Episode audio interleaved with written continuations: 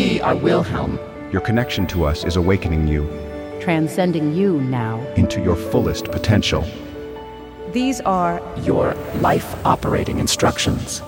Let us uncover the message from your spirit guides on this day in 2012. February 15th, 2012. Shared grief. Shared grief is always valuable and causes healing in some manner. Healing means that you come to know more of the true nature of your being. When you experience a grief that is shared by many, you recognize your own humanity as well as feel a greater sense of gratitude for your life experience. When you share that grief with others, you recognize your oneness, which in turn causes you to experience more of your expansion in the form of greater abilities, wisdom, and awareness.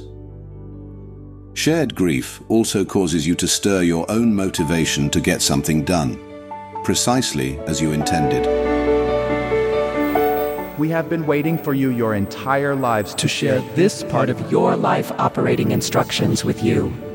As you integrate this guidance now, your purpose and potential become clear.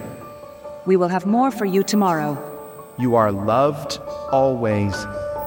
Wilhelm.